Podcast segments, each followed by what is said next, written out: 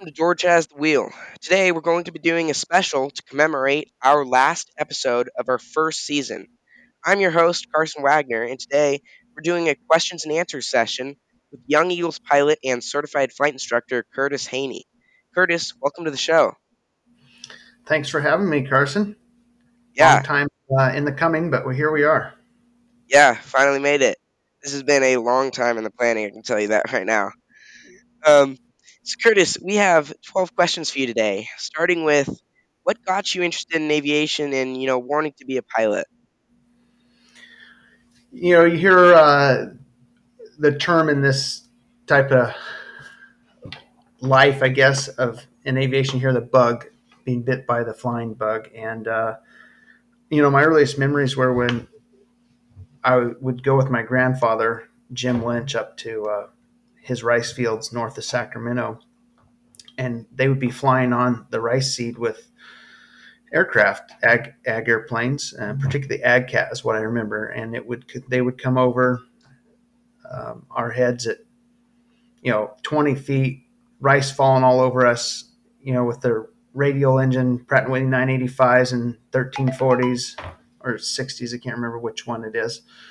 And uh, oh, I just love that right yeah. over top of and I would uh, grab some. I remember one time grabbing dirt clods, saying, "I think he's so close I could hit him." Before my grandfather could stop me, I threw. Fortunately, I didn't quite make it up to the airplane. knock oh, off. Yeah, then I had a teacher in junior high that was a pilot, um, and that teacher kind of mentored me and and some of the things of aviation. I read a lot of books in the Oakdale Library about it. And uh, despite struggling in school, uh, my teacher was pretty cool about that. And then uh, later on, I had real life uh, pilot mentors out of Oakdale Airport that would um, take me into their hangars and let me clean their airplanes and go on flights and rides with them. And uh, my parents began to uh, build up a trust, and I used to um, just spend Saturdays out with them. Eventually, Bruce Bosey, great mentor of mine would pick me up and take me out to the airport every Saturday morning almost, and we'd spend all day out there. So that's what got me interested in aviation from the rice fields on all the way up to actually I want to be a pilot. So yeah. Yeah, that's an awesome story. That's definitely a lot of us have just, you know, caught in the aviation bug like I did and just carried it on and yeah, I remember as a kid we would always go so my home airport, there's a farmers market next, right next to it. We would always go to the farmers market with my grandma, and I remember every time we went there, I was I would only be like four or five, maybe six. Every time we went there, there'd be planes landing and taking off at the airport, and I was always way more interested in the planes landing off, landing and taking off. And I'd always sit there watching them um, until my mom, my grandma had to, you know, like drag me inside the farmers market because I just I wanted to watch the planes uh, so much, and I was never interested in the farmers market. You know, I wanted to see the planes, and it's, it's things like that, like your uh, the rice the rice planes. You know, they it you know awakens a little spark inside of you. You know, and you catch the bug, and then you carry it from there, and eventually you can become a pilot. So yeah, awesome story, uh, Curtis, and great answer. So uh, yeah, our next question. Go ahead. Okay.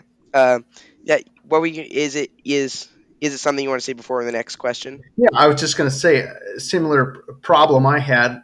I was uh, playing baseball, and it, a lot of times the field was next next to the pattern of the airport, and it became increasingly problem that my baseball progression. I was a, a pitcher um, and a couple different bases, and doing pretty okay, making the All Star team.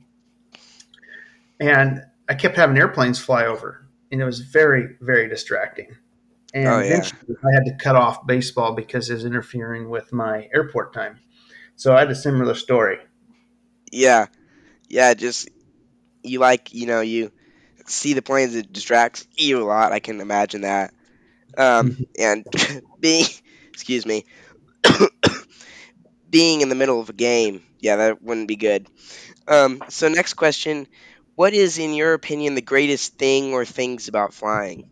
Uh, let's see here.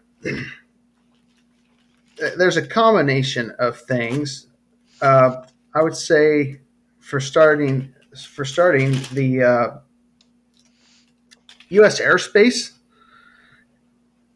the way our airspace is laid out and our FAA's regulation is liberty minded. So if you need to fly high above the clouds, you can fly IFR on instruments on a flight plan as an instrument pilot. If you want to fly visually, you can. You can fly, except for some military airspace, which for good reason you can't fly through. Um, you can fly all the way all around our country with great ease and liberty, unlike many other countries um, in this world. And I love the liberty that you can just jump in the airplane and go fly visually wherever you want within uh, within reason.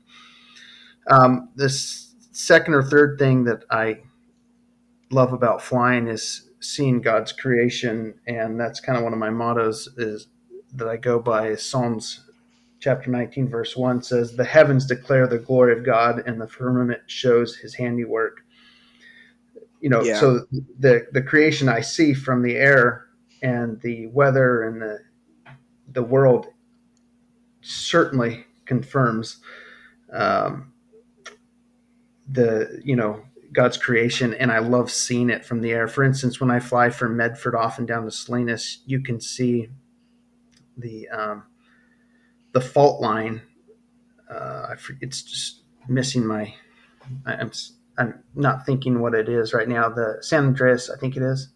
San Andreas yeah, fault line right. runs along along the west side of the valley. You can see the mountains all squiggled and warped and, and in line with each other. It's just so many amazing things. So that's that's some of the things I love about flying. Yeah, it definitely gives you a uh, different perspective a lot of the uh, time. You know, people who haven't flown before, they go up and they see beautiful sights and things in the air, and gives them a very different perspective. And like you said, it you know confirms God's glory and uh, His creation, and it, yeah, it's it's awesome. So, it um, highly recommended.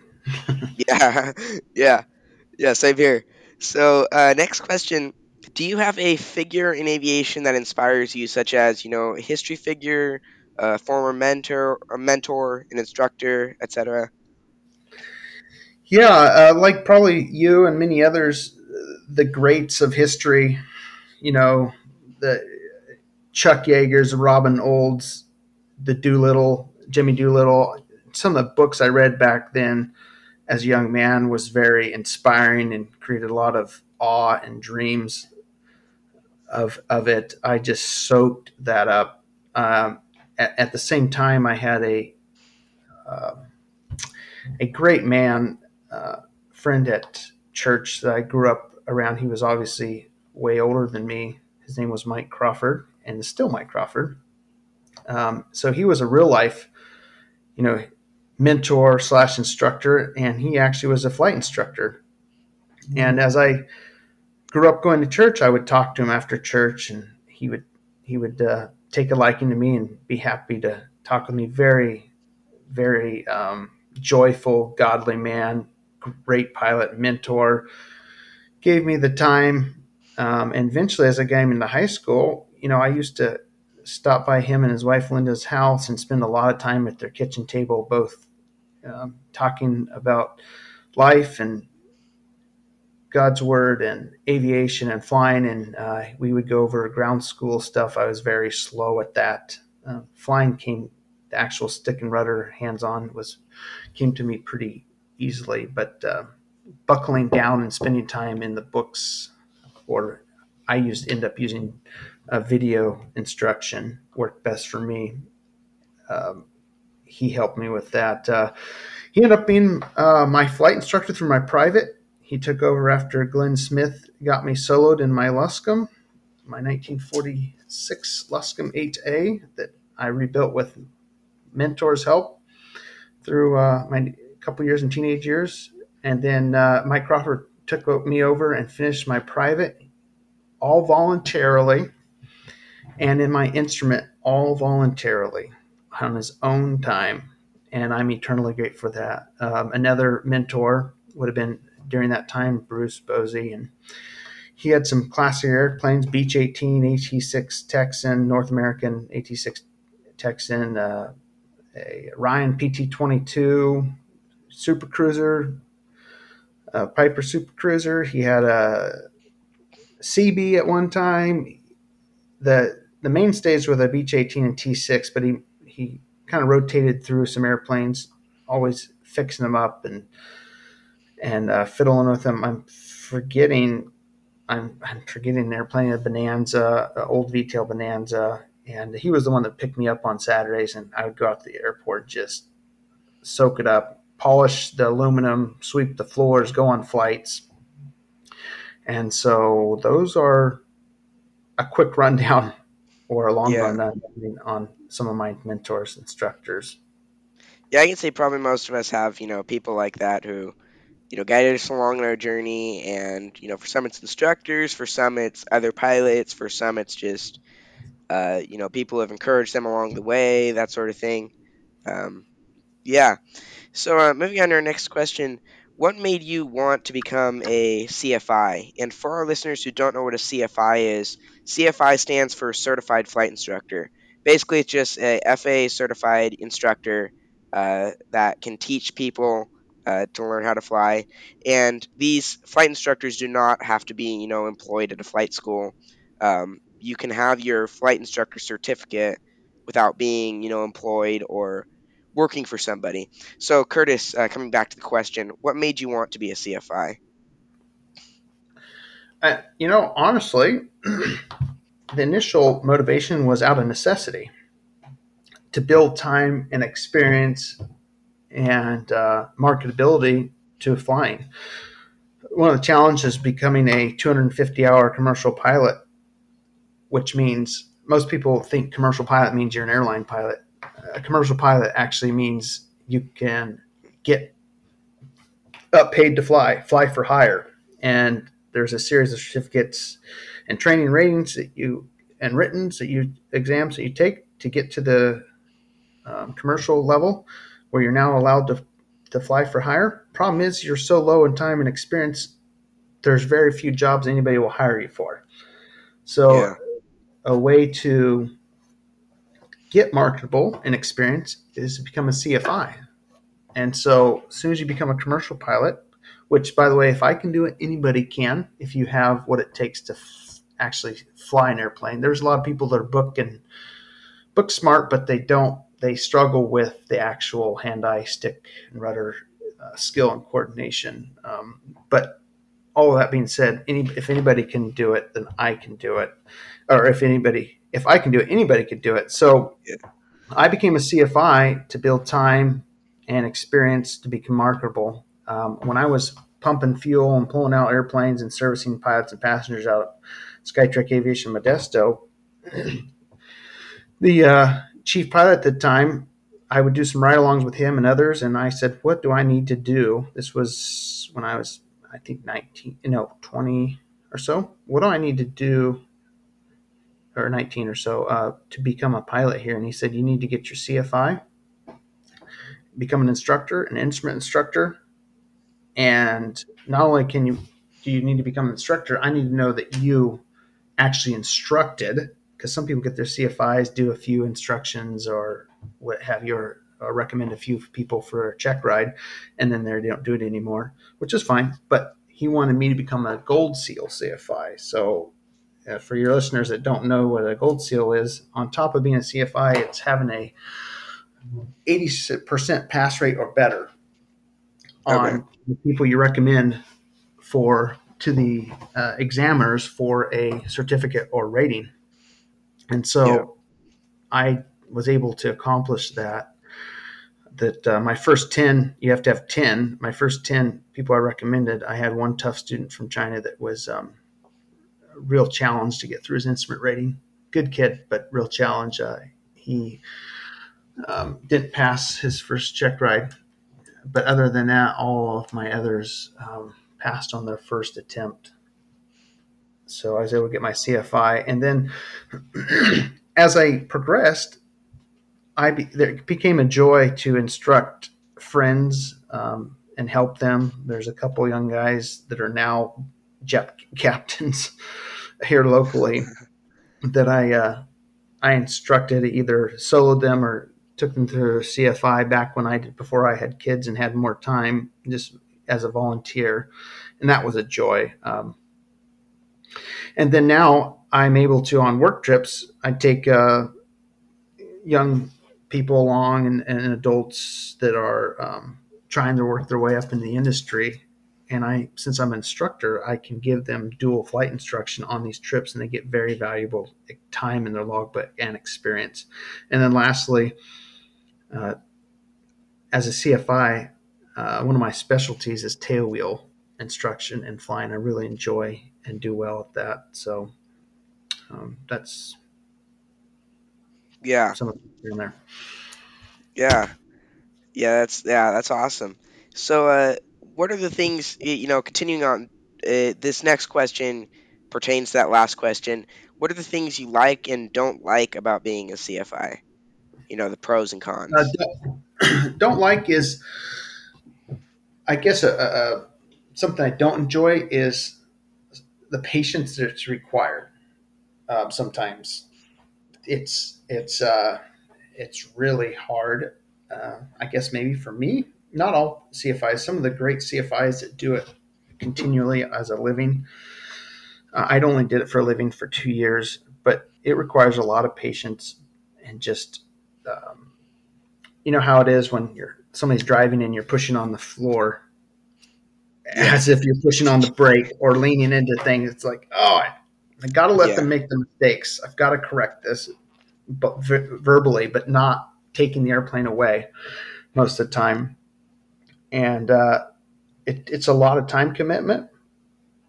And uh, to do them, serve them well. It's not just, uh, it's not just something that you can just wing to do a good job. And that's why I don't flight instruct anymore primarily. I only do tail wheel instruction because I can jump in and do a little ground with somebody and then jump in and go. Uh, flight reviews as a CFI, one of the things we're tasked with as CFIs rep- represent the FAA and every two years give pilots, private pilots, for example, or people that are not flying for a carrier or charter operation, give them flight reviews. There's a lot of responsibility putting my, my name behind them. Um, and so for the next two years, after I do a flight review to make sure that they're proficient and they're flying is the next two years my name's behind them and certified that they are good to go. That's a lot of responsibility. So that would be um, uh, something that I don't take lightly. It's not, you know, it's not easy. And also the instrument proficiency check. Um, given as an instrument instructor, there's a lot of responsibility for turning somebody loose after instrument proficiency check. They're going to go fly in the clouds. So, um, I think I said earlier what I like. This would be some of the things that that weigh on you as an instructor, or at least me.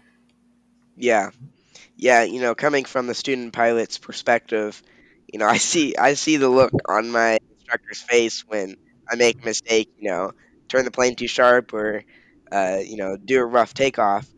Um, so I, yeah, I can understand. I, I can see why that would be a struggle. You know, trying to trying to be patient with the students and you know not take over the airplane every time they make a mistake, sort of thing. Yes, yes, it's so, a lot easier to do than instruct how to do. Yeah, yeah, like like like pretty much anything. It's you know, it's harder than it looks or sounds. You know. See, I can as a now this progression in my f- career, I get, you know, I'm hired to fly airplanes how I like them, how I like to fly, and where I like to fly, and and make my decisions. And as an instructor, I have to sit tight and instruct and bite my, you know, bite my tongue somewhat, but mostly uh, it's hard not to get involved because they're not flying like you want or you would do it but that's part of being instructor. And eventually, if you take the time and patience, you'll get them up to how you fly and how you want to see them fly. So that's that's all on that for me. Yeah, yeah, that's it's. I, I can definitely see, like like I said, you know, coming from that CFI standpoint, Um, I can see everything that you're talking about. You know, even though I'm not one, um, I do intend to become one. You know, once I'm Good. old enough. I think the limit is you have to be 18 to be one, right? Uh, I believe so. Yeah. So as soon as I'm turning right. 18, yeah, as soon as I'm turning 18, I'm getting my you know instrument, my commercial, and my CFI. Well, so you can get your uh, yeah your solo at 16, uh, private at 17, and immediately work on your instrument so that you're ready to rock and roll at 18 for your commercial. okay, So question's fine. okay, yeah, that's yeah. That now that I think about it, that's probably a better plan of action because I want to get my I should want to get my instrument first. I'm not looking forward to that though. Okay, so moving on to our next question. What are the pros and cons of being a Young Eagles pilot? Can't think of any cons. Yeah. Uh, pros pros are, for example, meeting you, Carson. You give me, did I give you your first smaller plane ride? yeah, you did. Yeah. Yeah, see, that's that's the coolest thing. I love that, and um, I believe I turned the flight controls over to you and let you fly around while your dad was in the back, and you did a great job. You'd studied the craft already, and it showed. Um, my first ride was with a guy by the name of Dan Kreutzfeldt, um, and it was a s it was early on in Young Eagles. I don't know if it's Young Eagles flight, but uh, I forever remembered that day, that flight, that and the joy and the awe and the incredibleness of it. And uh, I just love giving that out myself now. Yeah, I know uh, that that sort of memory. You know, it imprints a memory in you that's very lasting. Uh, I can say, you know, I remember everything about that first flight, flying all over, and it was awesome. And um, I'll never forget that. So, uh, Curtis, we'll be continuing this interesting discussion in a moment, but first, we're going to have a short break.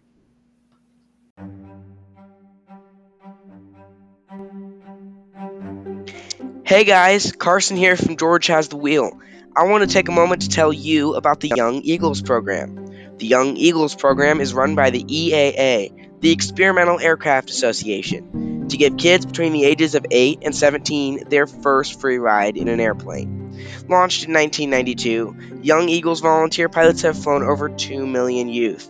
It's the only program of its kind with the sole mission to introduce and inspire kids in the world of aviation. All you have to do is go to EAA.org and find a chapter near you. Chapters host Young Eagles rallies and meets where you can go and take a flight. A Young Eagles flight done by Curtis Haney, our guest, introduced me to the wonderful world of aviation. Thanks for listening, guys.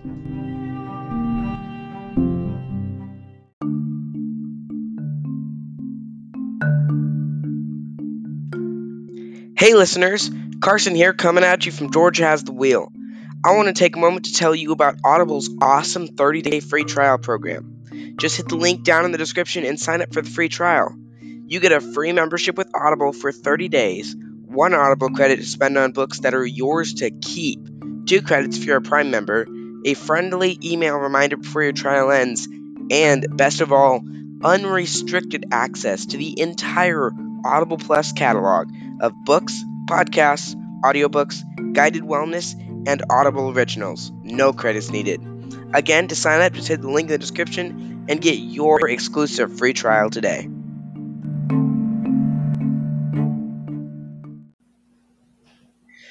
Welcome back to George Has the Wheel after that short intermission. I'm your host, Carson Wagner, and today we have flight instructor and Young Eagles volunteer pilot Curtis Haney on the show.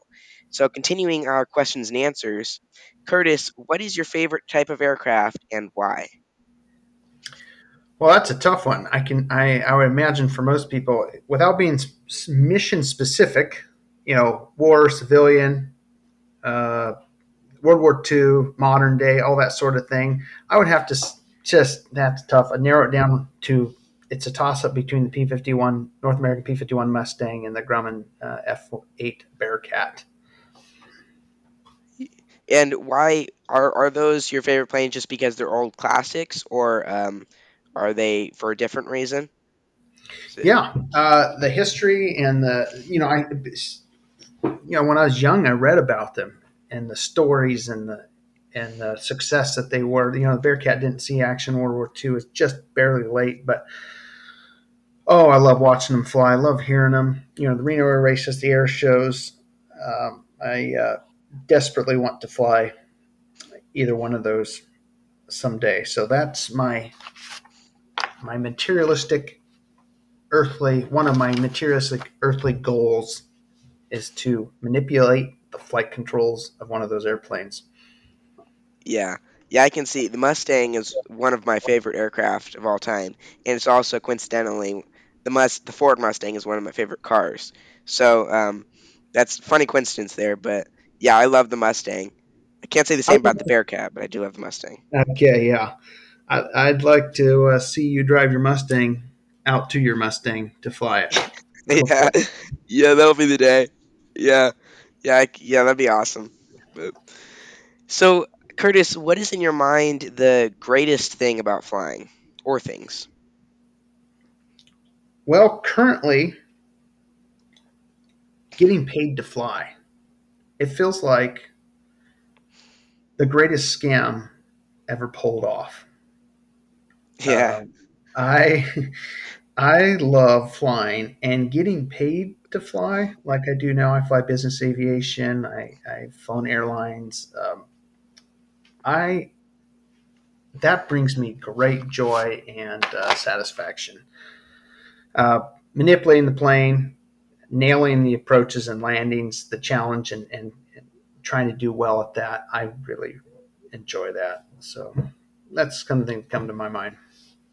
Yeah, that's that's what I'm thinking. You know, I want to I want to grow up and turn my uh turn my love of flying into a job. You know, where I can support a family and uh, you know get a house and a car and that sort of thing.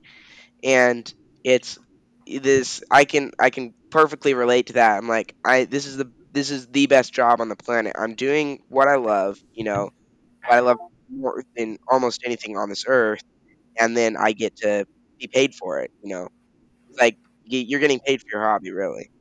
Um, it's worth it all, even if it takes someone twice the time as the average or normal person, or twice the money. A, a spread over a career, it's worth it. It's not easy, and there's ups and downs and setbacks. Um, as far as for a career goes, uh, but if you love flying, it is worth it all. I've had lots of ups and downs, setbacks, you know, 2008, uh, 2020, everything in between. And just if you're doing it for recreational purposes, purposes, it's awesome. Yeah. Yeah, absolutely. So, uh, Curtis, moving on to our next question. I understand you also serve as a city councilman. Is it difficult to, you know, juggle time between your uh, council duties and your uh, your flying or your flying duties? or is or is it you know easy? The answer is yes. It is difficult. yeah, uh, it takes a toll on me, uh, both emotionally and time wise. Flying yeah. can, depending on what type of flying you do, has an unpredictable or a up and down schedule, and trying to block out time for the uh, service, public service, is um, challenging times, but it's an important you know community service that I believe in, and I'm honored to serve as you know a council member. So it's it's challenging, but it is rewarding. And there's many joys and times I've had in the community. You know, at ribbon cuttings or groundbreakings or uh, rodeo, parades, uh, interaction with constituents and friends in the community. Yeah. But there is uh, lots of lots of challenging times. So that's that's my take on it. Yeah, yeah, I know. I know uh, personally quite a few pilots that have, like you, other main jobs and they do flying as sort of a side thing or as a side job, and it's. I've always heard, you know, I don't have a job. I'm 13 years old, but uh, I've always heard it's difficult to, you know, juggle both of those, and you know, you you want your love of flying to almost always win, but then you say you've got a job you really like, um, and you you know you, can't decide between the two, and uh, yeah, so moving on to her next question. What is a big change that you would like to see happen in the general aviation community? Uh, slow or stop the barriers between the public and kid, kids, such as yourself and I was um, at airports. Um, as our society and world continues to, um, I hate to say it, unravel and move in the wrong direction, you see more security more barriers between um, kids and, and people interested in aviation. For example, when I was a kid, which didn't seem like that long ago in the 90s, I could go out to the Oakdale airport, ride my bike, or get dropped off. Um, once I, you know, my parents developed a, a knowledge and trust of the, the community out there and walk up to the little waist high gate, open it, and walk out on the ramp and down the line of hangars and meet people and interact. Yeah. And that same airport now has had some security issues. Someone tried to back in 2009 tried to s- steal a engine with a sawzall an airplane, which sparked a fire and it burned to the ground. Some generator was stolen from a hangar uh, and stuff like that. They got a they got a grant, and you know what they did? They threw up a big fence all Yeah. around the airport. Unless you know somebody or have act code or something like that, you can't just do and walk on and meet people like I did and get mentored. And so that's a problem. And uh, some of the other things I'd like to see uh, change or improve is balancing, you know, but while balancing fun and freedom and liberty, also increase our safety record. Uh, and that is done by training and uh, interest, reading up and, and spending time in training with an instructor. I know it's expensive, but a big one is if you're just visually flying is spin training, unusual attitude recovery training. I've done a lot of instructing in that, and that is getting people and airplanes regularly right now. Uh, spin training was taken out of private pilot training uh, some time ago. I don't know how long ago, 20 years ago, something like that. And I think that was foolish. I think that was really foolish because nowadays, sometimes when people um, put themselves in such a bad situation that they stall the airplane uncoordinated and go into a spin, it's the first time they have seen it. That's not going to go well. Yeah, You no. You can it's and it's usually low. The first time you see a bad situation and it's real life emergency, it's it's gonna it's gonna end end badly. Uh, so uh, some other thing is, you know, Dan Gryder, he's kind of a polarizing figure in aviation. He has a lot of great things that I, I agree with and enjoy. Um, and one of them is his AQP approach, like we do in the airlines, Advanced Qualification Program. And it's uh, you can look into it, but it it's real life scenario based training and flight review for pilots. And I think it's a good solution it takes uh, some of the main things that are people running into problems or, or risk or crashes, safety deals, and puts people through the training real life. Um, you can view it on his website, which I don't have with me right now. Flight Chops videos, pretty much, pretty much anybody's everybody's seen his videos on YouTube. He has some recordings with Dan Gryder on it, and I think the Aviation 101 website, um, who's also on YouTube, has the AQP um, basically printout if anybody's interested. Yeah, I can I can uh, say personally, you know, I intend to do spin training and advanced stall training because to me, like, I'll take almost anything. I'll take an in-flight fire over a spin. I've seen videos where planes go into a spin and it's not pretty, um, you know, especially from inside the cockpit. Uh, so it's that's it's definitely something um, that I agree with you on. Something that need, that I would like to see change. You know, better safety record, um, which, like you, I believe will happen if uh, you know the FAA and people start incorporating incorporating uh, things like spin training and advanced stall training back into uh, instruction. You know, just regular instruction. Yes. And And I, I think once you and others get into it and start training, you will soon find, in, like in my case, uh, an in-flight fire, uh, for example, would be one of the worst case scenarios because there may or not may or, may or may not be a way to recover essentially from an in-flight fire. Yeah. Um, and as you get training, here's the good news about spins and unusual attitude recovery. So long as you have some altitude and you take it that far and get yourself in that bad of a situation, if you have the altitude, that is recoverable. And that's the Yeah. good news about good training is if you get into a start a spin, you know, pushing the stick forward, power to idle and opposite rudder, as soon as you unload that wing, it boom, it's over. The spin is done and it's recovery time. So Yeah. that's the good news about training. Yeah. Yeah. And uh, also, one more thing relating to the last question. When you first said, you know, uh, you'd like to see general aviation op- airports, you know, open up more like they were back in the 90s when you were a kid, I have something to relate to that too. My instructor, he grew up in uh, he grew up in Los Angeles, and he said as a six or seven year old kid, he would go down to um, LAX, Los Angeles International Airport, and he'd sit he'd be he'd sit there right outside the fence, right next to the ILS system, and he'd sit there and watch the planes, you know, take off and land. And he said sometimes he'd go around um, and just walk out into the eh, walk into the actual airport itself, you know, and find pilots and talk to them and that sort of thing. So it's that's definitely something that I would also you know love to see. Uh, general aviation airports, you know, taking down their fences, you know, being able to be more trusting.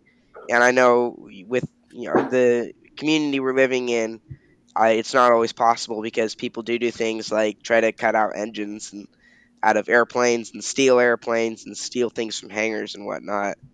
Um, but yeah, Yeah. so you already pretty much answered this question uh, when I asked you what you if you know what you like and don't like about being a young Eagles pilot. But in case you have anything to add to that, I'm still just going to ask you: Do you enjoy watching youth experience flying for the first time? Yes, it's one of my favorite things about aviation, actually. Uh, it brings back my early experience and memories, like we talked about earlier, and that that awe, the absolute awe, and uh, the dreaming that follows it, the what ifs, the maybe I, maybe I could. Uh, I, I love seeing that, and when we flew together, that was a that was special for me and exciting for me. And I, I, I almost live for that type of deal. Is for folks like you to to see that that sparked is just super rewarding. Yeah. Yeah, so uh, coming up on our last question here for the episode, Curtis, what is a message you could say to future generations about continuing the legacy of flight? I'd say pursue it, promote it, um, train, stay proficient, keep it safe, uh, while protecting the liberty that we have in aviation here and in, in general. Yeah. Yeah, that's yeah, that's yeah. And, Yeah, that's and awesome. Protecting that liberty and that that we have, part of that protecting it and enjoying it is promoting it and keeping a, a good record and doing things like you are doing with the podcast, getting it out there, doing Young Eagles flying, and uh, having open house days. If you have fences, for crying out loud, you got to have open houses a couple times a year at these airports. So and get it out into the community, which is a challenge we've had at Oakdale. You know, everybody's busy and it's hard to get it out, but you know the, the service clubs in the town get that to them they can promote it and spread the word social media maybe signs in town so all those things are what uh, promotes and protects aviation and the liberty of it to future generations Yeah. Yeah, I, in fact, I don't know if you know this, but if you look closely at our logo, it's in really small print because I designed the logo badly. But our motto is aviate, educate, communicate. Um, it's you know fly, uh, tell people about flying, educate them about flying, and then you actually have to communicate it. Uh, you know, communicate it well, like we're doing on this podcast. Okay, Yeah. Curtis. So this is the end of our episode, but before we go, I actually have one more quick question that I Sure. intend to ask everyone who does a Q&A on my show, you know, sort of like a poll question. I've heard a lot of debate over the impossible turn, and lots of people have very different views on it. So, if your engine failed right after takeoff, would you try to turn back to the runway and make what pilots like to call the impossible turn, or make an emergency landing in front of you, say on a flat field or you know a piece of land? That's a great question, and uh, very important to mentally consider and have in your mind prior to it happening, rather than figuring it out. Do I get to know an airplane Uh, yeah, let me let me think one up for you. Let's say you're in a with generalities? yeah, let, let's say you're in a 172 and altitude, huh? 800 feet. Uh, by myself or two By yourself, yeah. and half by tanks? yourself. That is right on the cusp. So, um, the biggest thing is if you're in a rural Oakdale environment, I would say uh, I would pick something within 30 degrees and you will walk away. Um, if Yeah. you land it slowly and right and don't hit power lines on the way in, you will probably walk away. Yeah. Um, that's your guarantee. Um, so at that low of an altitude, that's right on the cusp, and you have to do everything perfectly if you're going to turn back. And so that depends on on your experience. See, in my Luscombe back when I was a kid, a teenager, I went out to a crop dusting strip that I was allowed to fly in and out, and I practiced and simulated that and tested it so I knew that at 700 feet, if I pulled my engine on myself, AGL, I could d- dump the nose and bank and come back around landing. But that was my Luscombe in that scenario. Every airplane's different. And if you haven't trained for that and don't know what it is in your airplane and your weight, I wouldn't I wouldn't try it until you're at least this is just speculating without even going, you know, to plan for. I wouldn't do it until you're at least a thousand feet. But if you haven't done unusual attitude recovery, advanced stall training, like you talked about, spin training, uh, you may not have the skill and knowledge to pull that off.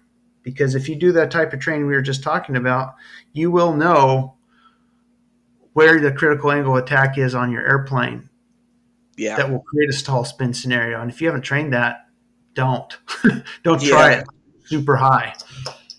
Yeah, yeah, I agree with that. And uh, one of the FAA handbooks, you know, the FAA puts out two handbooks for student pilots. The uh, what is it? The uh, uh, airplane flying handbook and pilot's handbook of aeronautical knowledge are the two.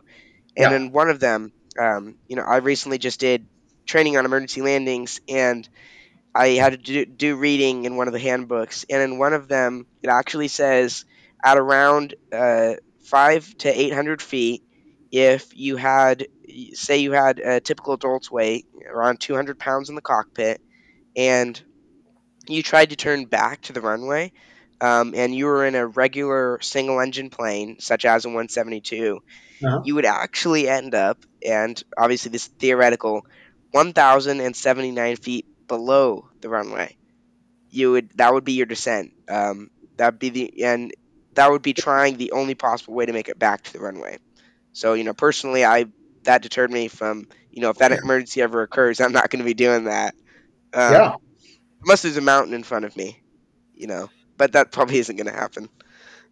So, Curtis, The thanks for is always to spread the crash out, fly all the way through it. Like uh, what's Bob Hoover said: fly as far into the crash as you can. If you can Yeah. spread that stoppage, sudden stops what kills people. So if you can spread that, if you're in, ever in that situation, which is very rare, if you can spread that over you know, seconds. The more seconds, the better. Yeah. Ball spinning in, there's no time spread. It's smack. Yeah. So Yeah, it just comes out of nowhere. Well, Curtis, thanks for being on the show today. my pleasure. Thanks for having me. Yeah, yeah, you're welcome. So, thanks for listening. I'm your host, Carson Wagner, and this has been George Has the Wheel. Please leave me a good review and consider donating. To donate, go to any of my page descriptions on one of my platforms or my site and hit the link. If you have any questions, comments, reviews, or suggestions for upcoming episodes, shoot me an email at georgehasthewheel7500 at gmail.com and let me know what you think. Don't forget to smash that notification bell and get notified every time I release a new episode. Thanks for listening, guys. Hey guys, Carson here from George Has the Wheel. Um, I want to uh, quickly just point out that um, this is our first Q and A episode um, with a guest, and I hope you guys enjoyed it. And also, at the end of every season, I'm going to be doing one of these a look into the life of a pilot um, episodes. This is a look into the life of a pilot one. So at the end of season two, we'll have a look into the life of a pilot two, and so on. And each one will just be a member of the general general aviation community, um, a pilot who, uh, you know, is involved in the general aviation community. And Curtis, our, our guest, is definitely one of those. And so, uh, yeah, I'm going to be doing this at the end of every season to commemorate it. And also, guys, I want to quickly explain um, who Curtis is to me.